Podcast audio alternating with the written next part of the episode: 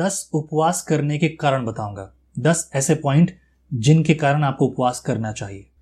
और बाइबल के साथ ऐसी जगह बताऊँगा जहाँ पर लोगों ने उपवास किया चालीस चालीस दिन के कैसे, क्या, किस लिए, उसके बारे में बताऊँगा। और साथ ही मैं आपको सात और लोगों के बारे में बताऊँगा जिन्होंने बाइबल में उपवास किया। और साथ ही साथ वो पाँच पॉइंट भी मैं आपको बताऊँगा जो आपके उपवास के समय को, आपके आत्मिक जीवन को उन्नति देने के लिए तैयार करेंगे। Amen?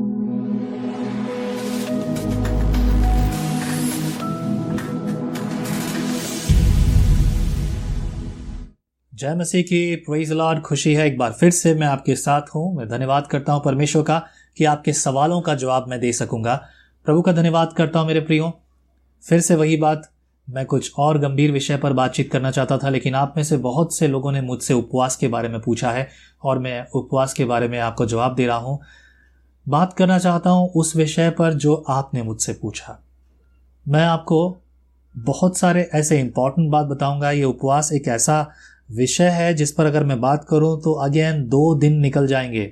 लेकिन घबराइए नहीं, बहुत ही छोटे से समय में मैं आपको उपवास के विषय में बातचीत करूँगा। उपवास कैसे, क्यों करना चाहिए? इससे पहले कि मैं वो सारे पॉइंट आपको बताऊँ, आप सुन लीजिए उपवास कैसे होता है। आज जब मैं ये वीडियो रिकॉर्ड कर रहा हूँ, मैं उपवास में हूँ। प्रभु मेरी सहायता करे। उपवास को इतना गंभीर मत समझिए। आप दुनिया में देखते होंगे, अपने आसपास के लोगों को देखते होंगे कि वो किस प्रकार से उपवास करते हैं। मैं बहुतों के नाम नहीं गिनाना चाहता। बड़ी अजीब बात है। आजकल उपवास की चाट आती है। उपवास की नमकीन आती है। उपवास की भोजन की थाली आती है। उपवास की, उपवास का आटा, चावल, चीनी और उपवास का नमक। ना जाने क्या क्या चीज़ें आजकल सब उपवास का मिलता है। मैं एक बार दुकान पर खड़ा था और एक व्यक्ति आया। भैया, उपवास वाली नमकीन है क्या? क्या? उपवास में खाने के लिए नमकीन भी तैयार कर, की गई है और वो भी दुकानों पर बिक रही है? It was really surprising for me और मैंने पूछा, ऐसा भी कुछ होता है? अरे भैया, आप कहाँ रहते हो? दुकान वाले ने मुझसे कहा। क्योंकि तो बहुत समय से हम बेच रहे हैं। मुझे इसके बारे में पता ही नहीं था मेरे प्रियो। सोच के देखिए, ये बड़े आश्चर्य की बात है। पवित्र शास्त्र बाइबल में जो उपवास की बात की गई है, वो बड़ी गंभीर है। पूरी बाइबल में नए और पुराने नियम में 132 बार उपवास शब्द का इस्तेमाल किया गया है। उपवास, यानी कि फास्टिंग। फास्टिंग कई प्रकार की होती है मेरे प्रियो, लेकिन मैं पता है किसे फास्टिंग कहता हूँ? मन फिराव का फास्टिंग।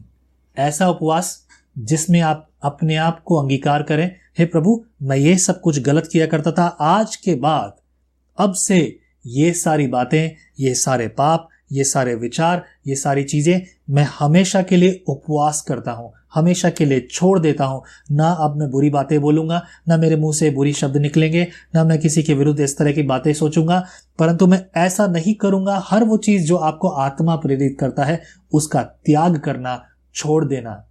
हिंदी में हम इसे इसी प्रकार से कहेंगे, भोजन का त्याग देना।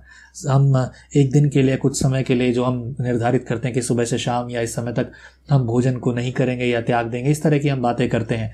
लगभग सब सही है। मेरे प्रियो, आज मैं स्पष्ट करूँगा कि उपवास क्या, कब, कैसे करना चाहिए। बाइबल में अगर हम देखें तो कई बार और अलग अलग तरह के उपवासों की चर्चा हम देखते हैं। और मैं अभी वो आपको बताऊँगा। लेकिन आज के समय में आप जब लोगों को देखते हैं तब आपके मन की भावनाओं के साथ, कई बार, आज सुबह भी एक भाई ने मुझे कॉल किया, पूछा कि भाई, उपवास कैसे कर, करना चाहिए? मैं आप सबको ये उत्तर दूँगा। उपवास वो है, जैसे कि आप प्रार्थना करते हैं। वैसे ही जैसा आपका मन है। मैं कुछ ऐसे लोगों को जानता हूँ जो उपवास के समय, यानी कि उपवास के दिन, वो सुबह से लेकर शाम तक खाते रहते हैं। हाँ मेरे प्रियो, वो सुबह से लेकर शाम तक खाते हैं, जूस पियेंगे, फ्रूट्स खाएँगे घूमते रहेंगे। पर बस वो एक जगह बैठकर प्रार्थना करते हैं, परमेश्वर का वचन पढ़ते हैं। ये उनका उपवास है। टेक्निकली देखा जाए, उपवास का मतलब क्या है? यही बात स्पष्ट करती बाइबल रीति रिवाज और इन चीज़ों में नहीं उलझी है। मेरे प्रियो, बाइबल कहती है परमेश्वर के साथ संगति के बारे में, पश्चाताप के बारे में। सच्चा उपवास पश्चाताप करना है। अब आप इसे किस स्तर पर करना चाहते हैं, ये अलग अलग लोगों पर निर्भर करता है। आप उपवास कीजिए। मैं उपवास करता हूँ। मैं सुबह से लेकर शाम तक कुछ नहीं खाना चाहता। मैं नहीं खाता हूँ। मैं सिर्फ़ पानी संभवतः चाय पर चाय मेरे लिए ज़रूरी हो जाती है। मैं पानी और चाय मैं एक दिन का उपवास करता हूँ तीन दिन का उपवास करता हूँ कभी कभी सप्ताह भर का और कभी चौदह दिन का। आ, मेरे ख्याल से मैंने शायद चौदह दिन से ज़्यादा कभी नहीं किया है। और इस तरह से मैं उपवास करता हूँ। मेरे कुछ पहचान के लोग हैं, कुछ साथी लोग हैं, उनको मैं देखता हूँ, वो चालीस चालीस दिन तक लगातार उपवास करते हैं। पहचान में कुछ ऐसे लोग भी हैं जिन्हें मैं जानता हूँ, वो बिना खाए, बिना कुछ पिए तीन तीन दिन तक उपवास करते हैं। हर किसी का अपना हृदय और अपनी प्रार्थना परमेश्वर के साथ जैसी है, वो वैसा उपवास करता है। बाइबल इस, किसी भी रीति से इस तरह से नहीं कहती, नहीं, तुम्हें उपवास इसी रीति से करना चाहिए। परंतु परमेश्वर का वचन हमें स्पष्ट करता है। हमारा उपवास हमारे हृदय का हो, हमारी उस गहराई का हो, जैसा हम चाहते हैं, जैसा कि हमारा होना चाहिए। हमारे विचार, हमारी बातें दूसरे तरह की नहीं होनी चाहिए मेरे प्रियो। परमेश्वर से प्रार्थना करना, वचन पढ़ना, जितना अधिक परमेश्वर के साथ संगति आप करते हैं, वो उपवास है, वही उपवास है। और उससे भी बढ़कर उपवास ये है, जब आप प्रार्थना में परमेश्वर से किसी बात के लिए प्रेरणा पाते हैं जिस बोझ के साथ कि हाँ परमेश्वर का आत्मा किसी गलत बात को वो पापों को जो आपके लिए वो रिवील करता है प्रकट करता है आपके हृदय में उसको पूर्ण रीति से त्याग देना उपवास करना वही सच्चा उपवास है। अगर आप इस रीति से परमेश्वर के सामने आते हैं तो वही उपवास है। आ, अगर आप कुछ नहीं खाना चाहते वेल एंड गुड क्योंकि भोजन का त्याग करना बहुत अच्छी बात है। ये आपके शरीर के लिए भी लाभदायक होगा। और आत्मा के लिए भी। आप पानी नहीं पीना चाहते? गोहेड अच्छी बात है। अगर आप तीन दिन का उपवास करना चाहते हैं, उपवास कीजिए। और बहुत से लोग बोलते हैं कि उपवास के दिन में ये आखिरी समय में कितने बजे चार बजे खाना खा सकता हूँ या छः बजे या सात बजे के बाद। जितना देर आप बैठकर प्रार्थना कर सकते हैं, वो उपवास है। मान लीजिए कुछ ऐसा सोचिए कि अगर मैं कहूँ कि आज मैंने उपवास रखा है और सुबह से लेकर शाम तक मैं यहाँ या वहाँ किसी और बैंक में जा रहा हूँ, किसी कंपनी में जा रहा हूँ, सामान खरीदने जा रहा हूँ, घूमने जा रहा हूँ। मैं बाहर कुछ नहीं खा रहा हूँ और शाम को आकर मैंने बस थोड़ी देर प्रार्थना की और उपवास कर ली और फिर ये कहूँ कि मैंने उपवास किया है। मेरे प्रियो, ये उपवास नहीं है। ये उपवास नहीं है। अगर ऐसा है तो आपको उपवास रखना ये बेकार है, ये गलत है। क्योंकि आप पूरे दिन वो सब काम करते रहे जो आप रोज करते हैं। फिर आपने प्रार्थना और आराधना का समय कब निकाला? और ये तो नॉर्मल है। बहुत बार आपके साथ ऐसा होता है कि आपको सुबह से लेकर शाम तक कुछ खाने को मिला ही नहीं, मौका ही नहीं मिला खाने के लिए, परिस्थितियाँ नहीं रही, आप ऐसी जगह पर थे, लोग आपके सामने नहीं थे, ऐसी परिस्थितियाँ आपके सामने हैं कि आप कुछ खा ही नहीं पाए। तो क्या आप उसको भी उपवास कहेंगे? अगर ऐसा है तो गलत है। नहाइए, धोइए, अच्छी रीति से तैयार होइए, परमेश्वर का वचन इसके बारे में बहुत करता है कि दिखावटी ना हो। तुम्हारा जो उपवास का जो है और प्रार्थना का जो समय वो दिखावटी ना हो, दिखाने वाला ना हो लोगों को।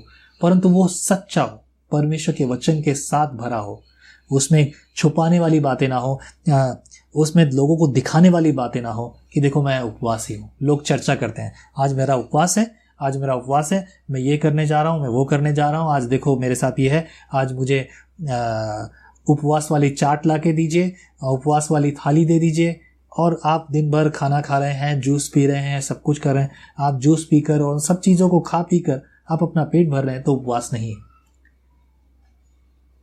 एक दिन आता है मैं उसके बारे में नाम नहीं लेना चाहता बेमतलब का बवाल मुझे पसंद नहीं है। आ, लोग इसका साल में एक दिन वो उसका बड़ा उपवास करते हैं और दिन भर वो बहुत सारे फ्रूट्स खाते हैं बहुत सारे। जित जब हो सका वो ये और उस दिन तो सिंघाड़े के आटे का हलवा बनेगा और बहुत सारी चीज़ें होंगी। बोले ये सब उपवास में चलता है। मेरे प्रियो, अगर आपको पेट ही भरना था तो उपवास करने की क्या आवश्यकता है? उपवास माँ, नाम मत दीजिए। इसे इंग्लिश में कहूँगा फास्टिंग नहीं, फीस्टिंग है। इंग्लिश में कहते हैं उपवास को फास्टिंग। लेकिन फास्टिंग नहीं, फीस्टिंग। क्योंकि अब कुछ नया और अलग खाने का, नॉर्मली आप इतने फ्रूट्स नहीं खाते, लेकिन उपवास में इतना फ्रूट्स खाते हैं जो शायद आपने पूरे साल में नहीं खाया होगा। दस उपवास के मुख्य कारण आपको बताऊँगा, कारण और भी हो सकते हैं। उपवास सामर्थ्य पाने के लिए। मती की पुस्तक सत्रवा अध्याय, इक्कीस वचन। परमेश्वर की अगुवाई जानने के लिए। एजरा की पुस्तक, उसका आठवां अध्याय, तेईस वचन। दुख प्रकट करने के लिए। न्यायों की पुस्तक, बीसवा अध्याय, छब्बीस वचन। छुटकारा और सुरक्षा प्राप्ति के लिए। दूसरा इतिहास, बीसवा अध्याय, तीसरा वचन। पश्चाताप करने के लिए। पहला शमुएल, सातवा अध्याय, छठा वचन। अपने आप को नम्र और दीन बनाने के लिए, पहला राजा, इक्कीसवा अध्याय, सत्ताईस और अट्ठाईसवा वचन। सेवा या किसी और के लिए, नेहमाया की पुस्तक, उसका पहला अध्याय, तीन और चार वचन।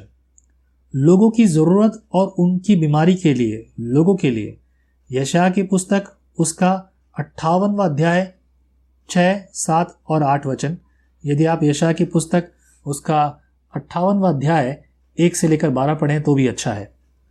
अपनी समस्याओं के कारण के लिए, खुद के लिए मती की पुस्तक उसका चौथा अध्याय एक वचन से लेकर ग्यारह वचन तक। परमेश्वर की आराधना और स्तुति करने के लिए लुका की पुस्तक उसका दूसरा अध्याय सैतीस वचन। ये वो दस बातें हैं, ये वो दस कारण हैं जो मैंने आपको दिए हैं।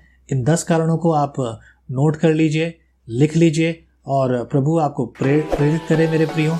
अगर आप वाकई में जानना चाहते हैं, मैं इस वीडियो को लंबा नहीं करना चाहता, इसलिए ये वचन मैंने आपको दिए हैं। नोट कर लीजिए, दस ऐसे कारण जिनके लिए, जिनके कारण आप उपवास रख सकते हैं। जिनके लिए आपको उपवास रखना चाहिए। पहला कारण जो है, सामर्थ पाने के लिए, परमेश्वर को और जानने के लिए। आइए मैं आपको सात ऐसे भाग बताता हूँ जहाँ पर उपवास के बारे में और बात की गई है और उपवास किया गया है। यीशु मसीह ने उपवास किया चालीस दिन, चालीस रात। पुराने नियम में, जब परमेश्वर से मूसा बात करने गया इसराइलियों को ले आने के बाद में, चालीस दिन, चालीस रात मूसा भी पहाड़ पर रहा, परमेश्वर से बातचीत करता रहा। जब परमेश्वर ने मूसा को दस आज्ञाओं की पटिया दी, जब वो लेकर आया तो वो चालीसवें दिन नीचे आया। ईस्टर डे, यानी कि यीशु मसीह का क्रूस पे चढ़ाया, मारे मारे मारे जाने का दिन, गाड़े जाने के दिन से लेकर ईस्टर दिन तक। वो तीन दिन तक बहुत से लोगों ने उपवास रखा और उन्होंने कुछ ना खाया, कुछ ना पिया। और अभी भी लोग लेंट्स के पीरियड में और जो उपवास के जो समय हैं, उनको चालीस दिन के उपवास और वो सब कुछ करते हैं तो वो भी उपवास के दिन है। एजरा एजरा और इसराइलियों ने उपवास किया। यीशु मसीह के चेले, जैसा कि उनसे कहा गया था, वे उपवास के साथ सामर्थ पाकर कार्यों को करते थे, सेवा को करते थे। प्रेरितों के काम उसका बारहवा अध्याय दो और तीन पद। अगर आप वहाँ देखेंगे तो कलिशा की स्थापना भी उपवास के साथ ही की गई। उपवास रखा और उन्होंने उन पर हाथ रखकर प्रार्थना किया, तब पवित्र आत्मा का उन्होंने दान पाया और इस प्रकार से कलिशा की स्थापना होती गई। लोग बढ़ते गए अलग अलग जगह पर कलिशा की स्थापना होती गई। पाँच ऐसे पॉइंट्स आपको देना चाहूँगा जो हमारे आत्मिक जीवन को उन्नति देते हैं। नोट कर लीजिए, लिख लीजिए, प्रभु आपकी अगुवाई करे। उपवास हमें परमेश्वर की आवाज़ सुनना सिखाता है। हमारे आत्मिक जीवन के लिए, हमारे आत्मिक जीवन के लिए बहुत ही महत्वपूर्ण चीज़। नंबर दो, उपवास और प्रार्थना हमारे छुपे हुए पाप को प्रकट करता है। नंबर तीन, उपवास हमारी परमेश्वर के साथ सहभागिता को बढ़ाता है। इंटीमेसी विद द लॉर्ड परमेश्वर के साथ गहरी संगति को और बढ़ाता है। नंबर फोर उपवास और प्रार्थना हमें सही विषय के लिए प्रार्थना करना सिखाता है। हाँ मेरे प्रियो, ये बहुत महत्वपूर्ण बात है। उपवास हमें परमेश्वर के साथ सही विषय के लिए प्रार्थना करना सिखाता है।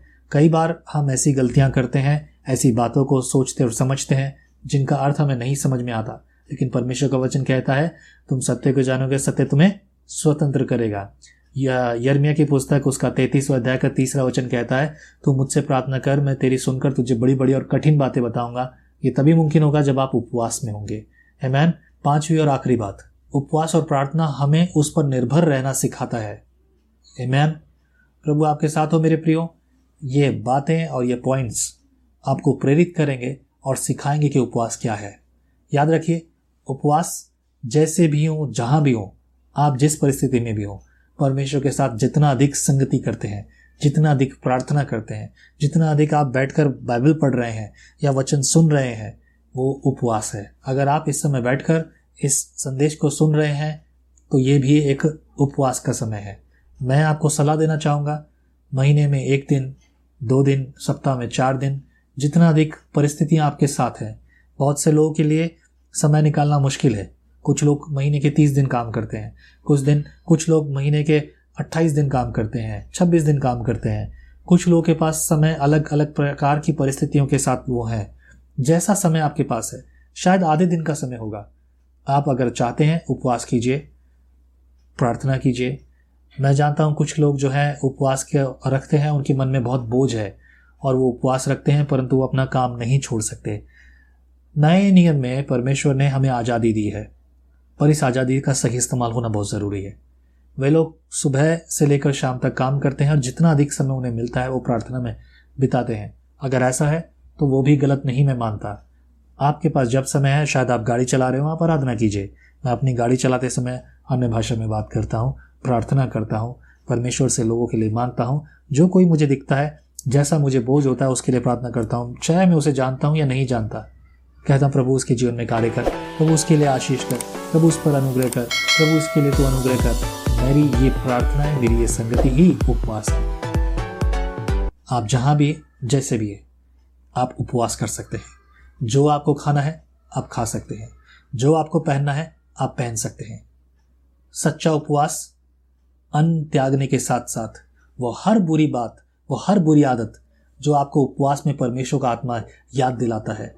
हर वो चीज़ जो आपके हृदय में बोझ से भरी हुई है, उसे त्यागना ही सच्चा उपवास है।